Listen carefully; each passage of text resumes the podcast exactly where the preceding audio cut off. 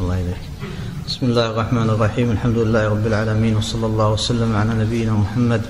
قال المصنف رحمه الله تعالى وعن عبد الله بن عمر بن الخطاب رضي الله تعالى عنهما قال سمعت النبي صلى الله عليه وسلم يقول بني الإسلام على خمس شهادة أن لا إله إلا الله وأن محمد رسول الله وإقام الصلاة وإيتاء الزكاة وحج البيت وصوم رمضان رواه البخاري ومسلم بسم الله الرحمن الرحيم الحمد لله رب العالمين صلى الله وسلم على نبينا محمد على اله وصحبه عن ابي عبد الرحمن عبد الله بن عمر بن الخطاب رضي الله عنهما قال قال رسول الله صلى الله عليه وسلم بني الاسلام على خمس شهاده ان لا اله الا الله وان محمدا رسول الله وإقام الصلاة وإيتاء الزكاة وصوم رمضان حج بيت الله الحرام رواه البخاري ومسلم هذا الحديث كالحديث الذي قبله حديث عمر بن الخطاب رضي الله عنه في بيان أركان الإسلام إلا أن هذا الحديث فيه زيادة وهي قول بني بني الإسلام على خمس في حديث عمر قال أخبرني عن الإسلام قال الإسلام أن تشهد أن لا إله إلا الله إلى آخر الحديث فظاهر حديث عمر أن الإسلام هو هذه الأركان الخمسة فقط بينما حديث ابنه حديث ابن عمر يدل على أن هذه الخمسة ليست هي كل الإسلام وإنما بني الإسلام عليها فهي مبانيه وأركانه والا فالاسلام كثير كل الاعمال الصالحه كلها من الاسلام الواجبات والمستحبات كل الطاعات وترك المعاصي كل ذلك هو الاسلام ولهذا قال صلى الله عليه وسلم المسلم من سلم المسلمون من لسانه ويده فعد كف الاذى عده من الاسلام فالاسلام واسع ولكن هذه الخمس هي دعائمه وهي أركانه وهي مبانيه التي بني عليها وبفقدها أو فقد شيء منها لا يكون الإنسان مسلما وأما بقية الأعمال إذا فقد شيء منها فإنه يكون مسلما لكن يكون ناقص الإسلام بحسب ما ترك يكون إسلامه ناقصا شهادة لا إله إلا الله هي الاعتقاد واليقين مع النطق باللسان لأنه لا يستحق العبادة إلا الله سبحانه وتعالى وأن عبادة ما سواه باطلة وشرك بالله عز وجل وإن كانت تسمى آلهة لكنها آلهة باطلة فالإله الحق هو الله جل وعلا وما سواه فألوهيته باطلة قال تعالى ذلك بأن الله هو الحق وأن ما يدعون من دونه هو الباطل وأن الله هو العلي الكبير فلا بد من الاعتقاد بالقلب والنطق باللسان والعمل بالجوارح لأن العبادة لله عز وجل لا يستحقها سواه ولا يكفي أن تعتقد أن العبادة لله بل لا بد أن تعتقد أيضا أن عبادة ما سواه باطلة تعتقد الأمرين تعتقد أن العبادة حق لله عز وجل وتعتقد أيضا أن عبادة ما سواه باطلة وهذا هو مقتضى لا إله إلا الله فإن لا إله نفي إلا الله إثبات فالنفي هو نفي لعبادة ما سوى الله إبطال لعبادة ما سوى الله والإثبات هو إثبات العبادة لله عز وجل فلا يكفي النفي بدون إثبات ولا يكفي الإثبات بدون نفي لا بد منهما جميعا فالذي يعبد الله ولا يعبد معه غيره لكن لا يعتقد بطلان عبادة الأوثان وطواغيت ويقول الناس أحرار في عقائدهم كل له عقيدته ولا يعتقد أن هذا باطل فهذا كافر بالله عز وجل لأنه مناقض للشهادة شهادة لا إله إلا الله فإنها تشتمل على ركنين الركن الأول النفي الركن الثاني الإثبات فلا بد من من النفي والإثبات أما أن يقتصر على الإثبات فقط ولا يأتي بالنفي هذا باطل وأن محمدا رسول الله لا تكفي شهادة لا إله إلا الله وهو لا يعتقد برسالة محمد صلى الله عليه وسلم لأن اليهود والنصارى يشهدون لا إله إلا الله لكن لا يؤمنون برسالة محمد صلى الله عليه وسلم فهذا لا يدخلهم في الإسلام فمن كان يعتقد أن العبودية لله وأنه لا يستحقها سواه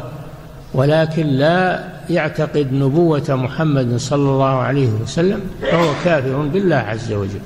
فلا بد من الشهادتين بأن ينطق بهما جميعا أو ينطق بلا إله إلا الله مع اعتقاده أن محمدا رسول الله فتكون داخلة ضمنا أما إذا قال لا أنا أشهد أن لا إله إلا الله لكن لا أشهد أن محمدا رسول الله يقال أنت كافر بالله عز وجل وناقضت شهادتك أن لا إله إلا الله لأن الله أرسل محمدا صلى الله عليه وسلم فإذا كفرت به كفرت بالله إذا كفرت بالرسول كفرت بالمرسل تلازمان إقام الصلاة لم يقل وأن تصلي هو المقصود وجود الصلاة المقصود أن تقام أن تكون الصلاة تقام على حقيقتها بأركانها وواجباتها وشروطها مع إخلاصها لله عز وجل فلا بد من هذا أما صورة الصلاة والركوع والسجود من غير طمأنينة من غير الصلاة في الوقت اخرجها عن وقتها من غير الصلاة في الجماعة هذا لم يقم الصلاة إما أنه لم يقمها أصلا تكون صلاته باطلة وإما أنه لم يتم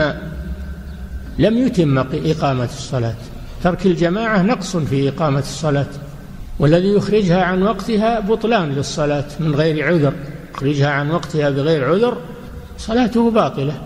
لأنه لم يصلي الصلاة التي أمر الله بها الله جل وعلا يقول إن الصلاة كانت على المؤمنين كتابا موقوتا فالله لا يقبل الصلاة في غير هذا الوقت الذي حدده لها فإذا أخرجتها عنه لم تصلي كما أمرك الله صليت على حسب هواك إلا أن تكون معذورا بنوم غلبك أو نسيان طرأ عليك فهذا معذور أو يريد الجمع وهو ممن يباح له الجمع أخر الصلاة الأولى إلى الصلاة الثانية يريد جمع التأخير وهو ممن يجوز له الجمع هذه الأحوال لا بأس صلاته صحيحة لأنه بعذر وإلا فإنه يكون مضيعا للصلاة ليس المراد بتضييع الصلاة تركها المراد تضييعها تضييع الوقت خلف من بعدهم خلف أضاعوا الصلاة يعني أخرجوها عن مواقيتها بدليل قوله تعالى في الآية الأخرى فويل للمصلين سماهم مصلين توعدهم بالويل مع أنهم يصلون فويل للمصلين الذين هم عن صلاتهم ساهون والسهو عن الصلاة هو إخراجها عن وقتها من غير عذر هذا سهو عن الصلاة وتضييع لها من غير عذر الذين هم عن صلاتهم ساهون يخرجونها عن أوقاتها فهذه صلاة لا تقبل عند الله عز وجل وهي صلاة مضيعة أما الذي يترك الصلاة نهائيا هذا كافر هذا كافر لأنه هدم ركنا من أركان الإسلام بل هو الركن الثاني بعد الشهادتين بل هو عمود الإسلام كما في الحديث الصلاة شأنها عظيم لأنها هي الركن هي عمود الإسلام فلا يتهاون بالصلاة من في قلبه إسلام وأما المسلم فهو يحافظ عليها ويأتي بها ويقيمها يقيمها في أوقاتها هذه هي الصلاة النافعة التي تبرئ الذمة أما أن الإنسان يصلي بهواه متى ما قام ينام متعمد النوم ويقول متى ما قمت أصلي الضحى الظهر وبعضهم يجمع أوقات النهار في الليل ويصليها جميع خمس ويقول اللي يقبلها متفرقة يقبلها مجتمعة هذا باطل والعياذ بالله هذا مستهزي وساخر بالله عز وجل وإيتاء الزكاة الزكاة قرينة الصلاة وهي حق واجب في الأموال في أموال الأغنياء للفقراء وفي أموالهم حق معلوم للسائل والمحروم فهي فرض ما هي بتبرع وإنما هي فرض وركن من أركان الإسلام وهي قرينة الصلاة فالذي يصلي ولا يزكي هذا ترك ركنا من أركان الإسلام فإن كان جاحدا لوجوب الصلاة الزكاة فهو كافر وإن كان معترفا بوجوبها لكن منعها بخلا غلبه البخل والشح فهذا تؤخذ منه قهرا يأخذها ولي الأمر منه قهرا لأنها حق عليه مثل ما يأخذ الديون التي للناس في ذمته إذا أبى أن يسدد فالقاضي يجبره على التسديد فإن أبى فإن القاضي يأخذ من ماله ويسدد ديونه من غير إذنه ومن غير رضاه فالزكاة من باب أولى لأنها حق لله عز وجل ولذلك قاتل أبو بكر الصديق رضي الله عنه الذين منعوا الزكاة قاتلهم لأنهم منعوا حقا واجبا عليهم لغيرهم فيقاتلون قاتلهم الصحابة بقيادة أبي بكر رضي الله عنه الزكاة شأنها عظيم والرابع صوم رمضان صوم شهر رمضان ركن من أركان الإسلام فمن كان يستطيع الصيام أداء فإنه يجب عليه فمن شهد منكم الشهر فليصم من كان مريضا له عذر مريض ما يستطيع الصوم أو مسافر فإنه يفطر من رمضان بقدر الحاجة ثم يقضي من أيام أخرى كان منكم مريضا أو على سفر فعدة من أيام أخرى فلا بد من صوم رمضان إما أداء وإما قضاء لأهل الأعذار فلا يجوز ترك الصيام بحال من الأحوال ما دام عقل الإنسان باقي فإنه لا بد أن يصوم إذا كان يقدر على الصيام أما إذا كان لا يقدر على الصيام فإن كان هذا العذر يرجى زواله فإنه يفطر ويقضي وإن كان هذا العذر لا يرجى زواله فإنه يطعم عنه وعلى الذين يطيقونه فدية طعام مسكين يطعم عنه عن كل يوم إطعام مسكين والخامس الخامس من أركان الإسلام هو حج بيت الله الحرام حج بيت الله الحرام مرة واحدة في العمر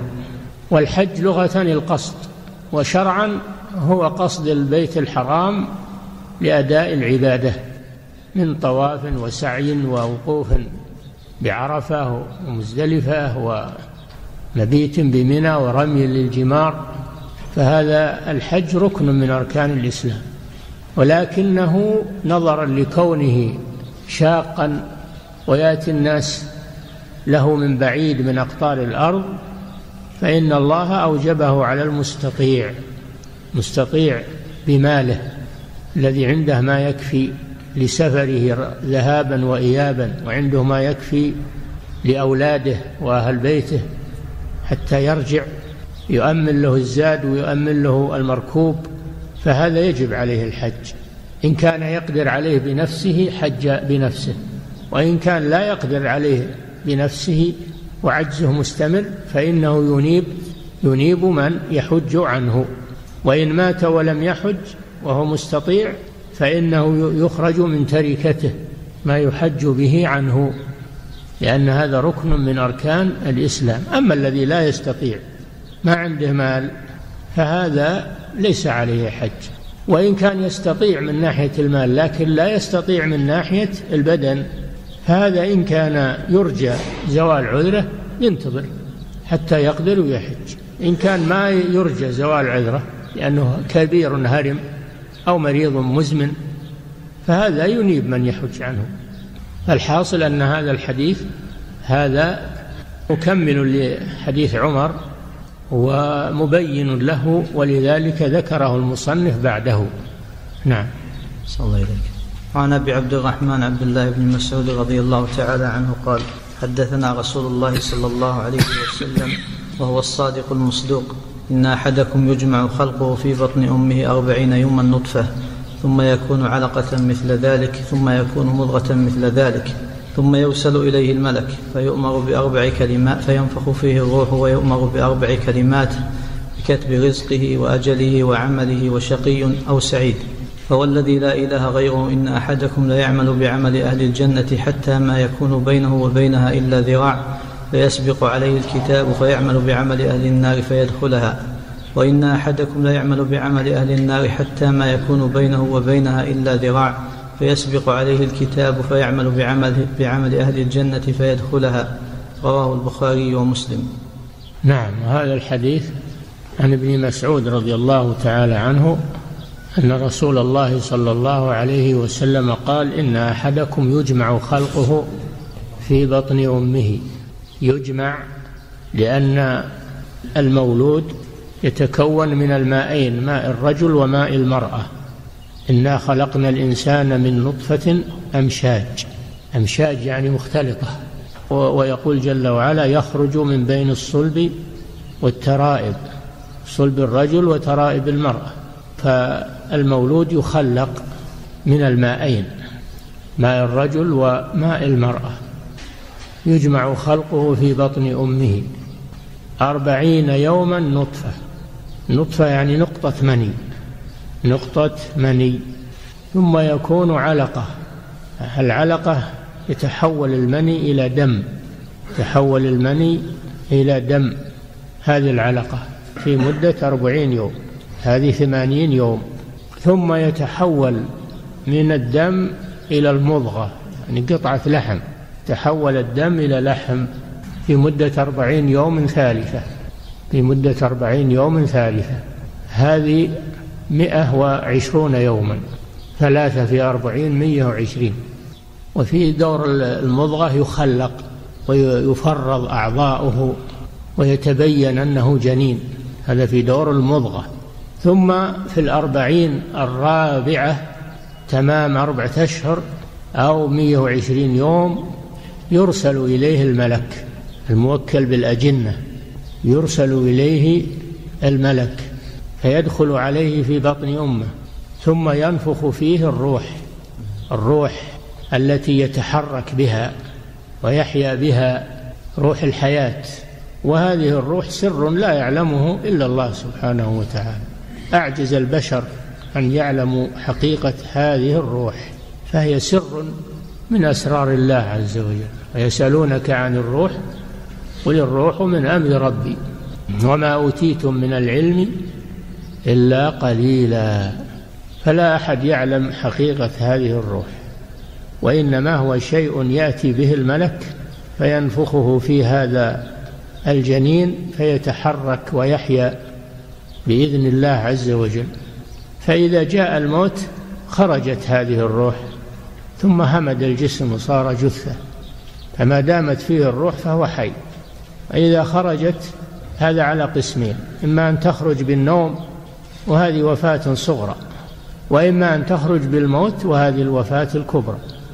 وهو الذي يتوفاكم بالليل ويعلم ما جرحتم بالنهار ثم يبعثكم فيه هذا النوم توفته رسلنا هذه الوفاة الكبرى رسلنا يعني ملائكة الموت ينفخ فيه الروح وهذا من آيات الله عز وجل وهذا كما في قوله تعالى ولقد خلقنا الإنسان من سلالة من طين هذا آدم عليه السلام ثم جعلناه نطفة في قرار مكين هذه الأربعين الأولى ثم جعلنا النطفة علقة علقة يعني دم فخلقنا العلقة مضغة يعني قطعة لحم فخلقنا المضغة عظاما ثم كسونا العظام لحما ثم أنشأناه خلقا آخر فتبارك الله أحسن الخالقين قال تعالى والله خلقكم أطوارا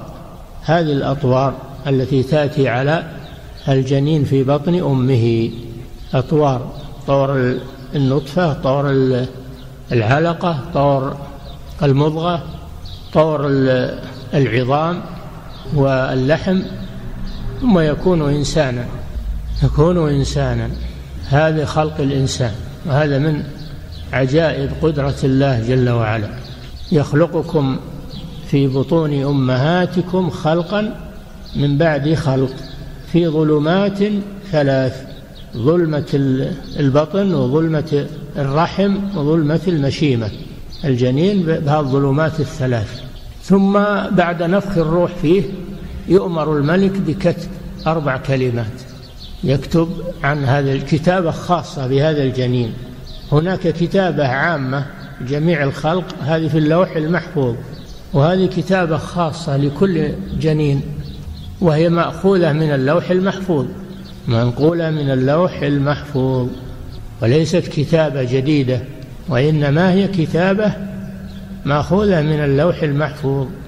يكتب رزقه وأجله وعمله وشقي أو سعيد ولا يخرج الإنسان عن هذه الكتابة لا يخرج الرزق عن هذه الكتابة مالك إلا ما كتب لك ولا تأخذ من العمر في الدنيا إلا ما كتب لك من العمر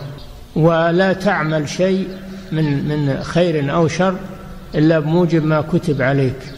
وأنت ميسر له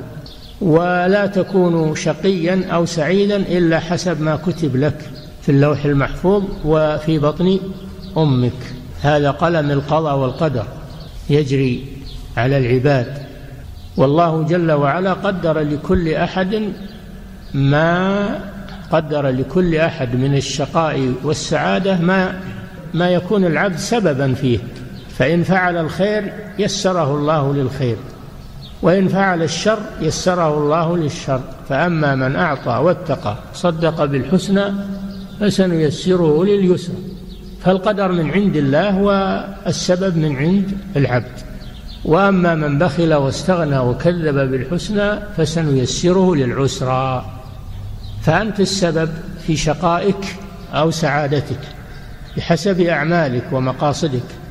فالله يقدر عليك بحسب ما تفعله انت وما تقصده انت فهذا هو الجمع بين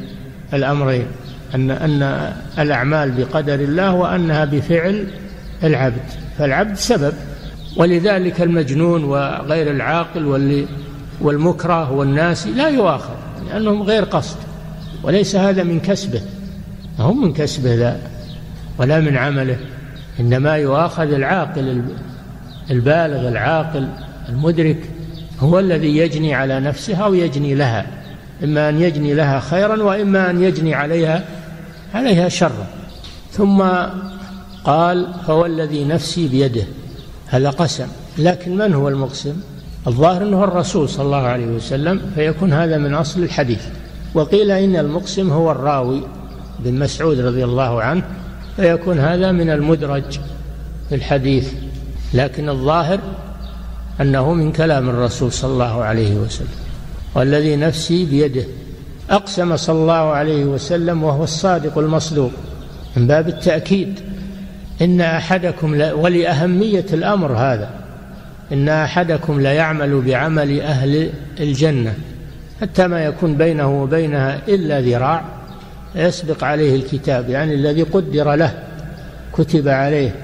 فيعمل بعمل أهل النار شوف يعمل بعمل أهل النار صار هو السبب إذن هو اللي عمل فيدخلها وإن أحدكم ليعمل بعمل أهل النار حتى ما يكون بينه وبينها إلا ذراع فيعمل بعمل أهل الجنة فيدخلها هذا يدل على أن الأعمال بالخواتيم على أن الأعمال بالخواتيم وأن المعتبر ما يموت عليه الإنسان من خير أو شر فلو أنه أفنى عمره بالطاعة لكن ختم حياته بالكفر صار من أهل النار لو ارتد صار من أهل النار والعياذ بالله أو أنه ما ارتد لكن عمل عملا يوجب دخوله النار دخل النار العبرة بالخاتمة ولو انهفنا عمره بالكفر ثم من الله عليه بالتوبة عند الموت قبل أن تغرغر روحه دخل الجنة العبرة إذا بالخواتيم ولذلك ينبغي للمسلم أن يدعو الله بحسن الخاتمة وأن يكثر من الدعاء بحسن الخاتمة ولا يغتر بعمله لأنه ما يدري ما يختم له ولا يحكم على الإنسان أنه من أهل النار بموجب أعماله لأنه ما يدرى ماذا يختم له به أنت لا تحكم على أحد أنه من أهل الجنة ولا من أهل النار لأن هذا راجع إلى علم الله وإلى الخواتيم التي يموت عليها الإنسان والخواتيم لا يعلمها إلا الله سبحانه وتعالى هذا والله أعلم وصلى الله وسلم على نبينا محمد على آله وأصحابه أجمعين يصلى إيه، عليه لأنه ما كفر ترك الجماعة ما هو بكفر وإنما هو ترك لواجب فقط ما دام أنه يصلي ما ترك الصلاة فهو تارك لواجب يعاقب عليه لكن يصلى عليه فلو ترك الجمعة أحسن لو تكرر منه ترك الجمعة في حديث أن من ترك آه، آه، من ترك ثلاث جمع تهاونا طبع على قلب هذا من باب الوعيد لكنه لا يكفر ما دام يصلي وهو لا يكفر وهو لا يكفر وهو لا يكفر